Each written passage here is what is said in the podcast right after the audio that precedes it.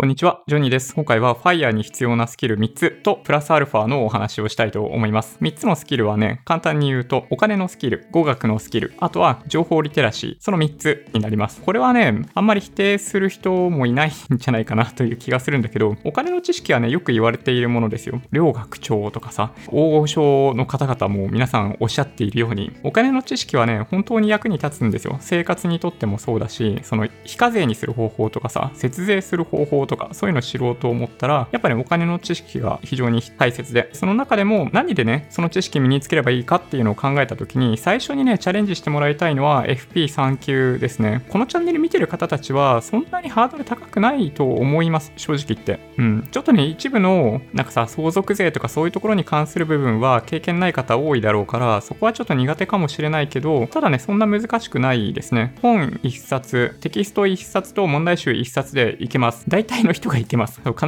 ずいけるとは言えないけどね。これがまず一つ。もう一つは、他の方もみんな口を揃えておっしゃってる通りなんですけど、簿記3級ですね。簿記3級も FP3 級とさほど大きな学習量に関しての違いはないですね。簿記3級もテキスト1冊、問題集1冊ですね。商業簿記だけになるんで、工業簿記までやりたいっていう方は2級を取る必要があります。ちなみに僕は2級を持ってますね。まあ、僕はね、昔からお金に関する、なんだろう、知識をつけたいなというのがあっったんですよね。もともとそういうのが好きで、最初に入って会社でも、決済代行とかね、そういうことを仕事としてやってたんですよ。クレジットカードの決済を代行するとかね、そういうやつをやっていたんで、そういう知識をね、そう積極的に取ってってたんですけど、簿記3級に関しては本当にね、役に立つと思うから、ぜひチャレンジしてみてください。難易度としてはね、簿記3級の方がやっぱり難易度は高い。うん、そうだな。うん、できれば取ってほしいなと思います。まあ、2級とか1級が必要かと言われると、それぞれね、FP も簿記もそうなんだけど、けどまあ、あんまいらないかなと思いますね。はい。1級は特に必要ないと思います。それを専門にするっていう人でない限りは、1級を取る必要性はないですね。ただね、なんだろう、株式投資をやってる人たちの中で、なんかそのアカウンティング、要するに管理会計を詳しくなりたいっていう方とかいらっしゃったりするじゃないですか。そういう人は、FP の1級、2級僕勉強したことないからよくわかんないんだけど、簿記の1級は、なんかそういう部分に踏み込んでるんで、面白いかもしれないですね。ちょっと学習の量がね、あんまりにも多いんで、うん、結構心折れちゃうかもしれないけど、はい。これがね、1個目。お金の知識、お金のスキルですね。2つ目は語学。語学はね、もう言うまでもなく英語ですね。うん。できれば中国語もできればいいなとは思うんだけど、まあそれはちょっとね、ハードル高いだろうから英語ですね。今回紹介する3つのスキルの中で一番身につけるのに時間がかかるのが英語ですね。そう、だからもう今日から始めてもらいたいぐらいですね。はい。やっぱりね、基準となるのは、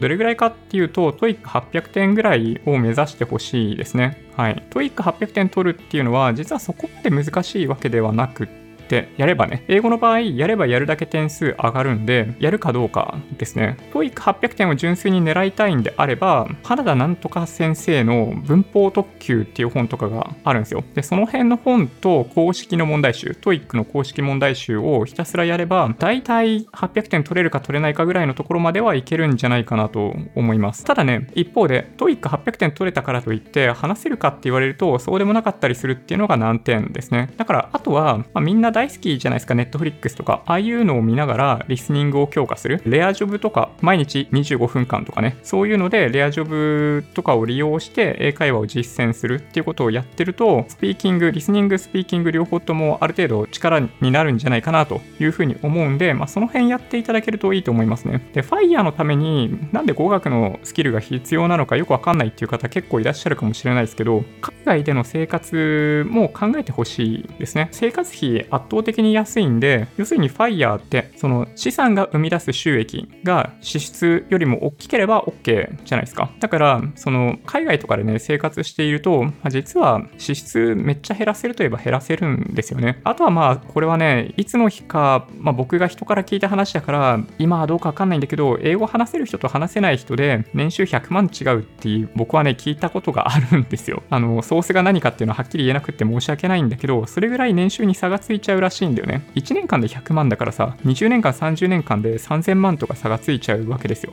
福利効果とかも考えたらさ、すごい人生の中での差につながる可能性があるので、英語は大きいと思いますね。これからの時代は中国語みたいな話もね、もちろんあるかもしれないけど、まあちょっとそれはね、さておきって感じでいきたいなと思います。僕もさっぱり中国語はわかりません。3つ目がね、情報リテラシーと今回は言わせてもらおうかなと思ってます。これどういうことかっていうと、これまではね、その、いわゆる IT の知知識という風に表現してたんですよ。だけど、まあ、もうちょっとね、抽象化してお話しすると、情報リテラシーかなという風に今は思ってます。何かっていうと、必要な時に必要な情報を自分で探して見つけて、それが正しいものなのかどうかっていうのを判断して、咀嚼して自分なりにまとめ上げる。必要な情報として、周りの人たちが必要な情報として発信する。これができるようになるかどうかっていうのが情報リテラシーだと思うんですよね。これはね、IT の知識と切っても切り離せないところがあるので、IT の知識、スキルというよりも、それよりも抽象化したものとして、情報リテラシーというふうに今回は言おうかなと思ってます。今回ね、お話ししたお金のスキル、語学のスキル、情報リテラシー、この3つが FIRE にとって必要な3つのスキルだというふうにご紹介させてもらいます。何にとっても必要なスキルだけどね、はい。説明した後にね、ちょっとね、申し訳ないんだけど、まあ、何やるにしても必要な知識だと思いますけどね、正直言って。うん。から、社会人にとってね、ビジネスマンにとって必要な知識ということで、特に20代はこの辺に力を入れて勉強していただけるといいんじゃないかなと思います。それでね、最後にプラスアルファっていう話を冒頭でしたと思うんだけど、プラスアルファは何かっていうと、結局ね、インプットだけだと成果に結びつかないんですよね、なかなか。ファイヤーにしても何にしてもそうなんだけど、実際にファイヤーするかどうかっていうことの、ある種ね、行動力みたいなものが必要なんですよ。で、行動力って言われると、ちょっとね、ハードル高いというか、いや、俺そんなに行動できるタイプじゃないし、みたいなね。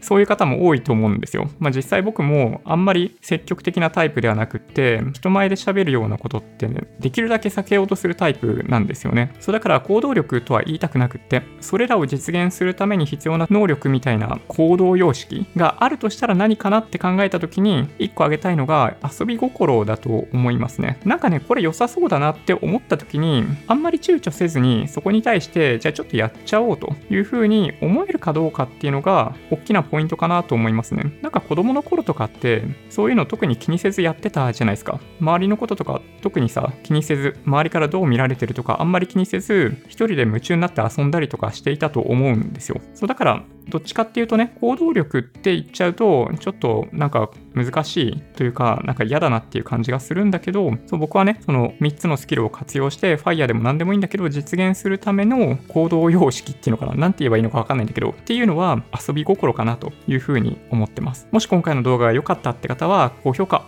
お願いします。合わせてチャンネル登録していただけると嬉しいです。それではご視聴ありがとうございました。バイバイ。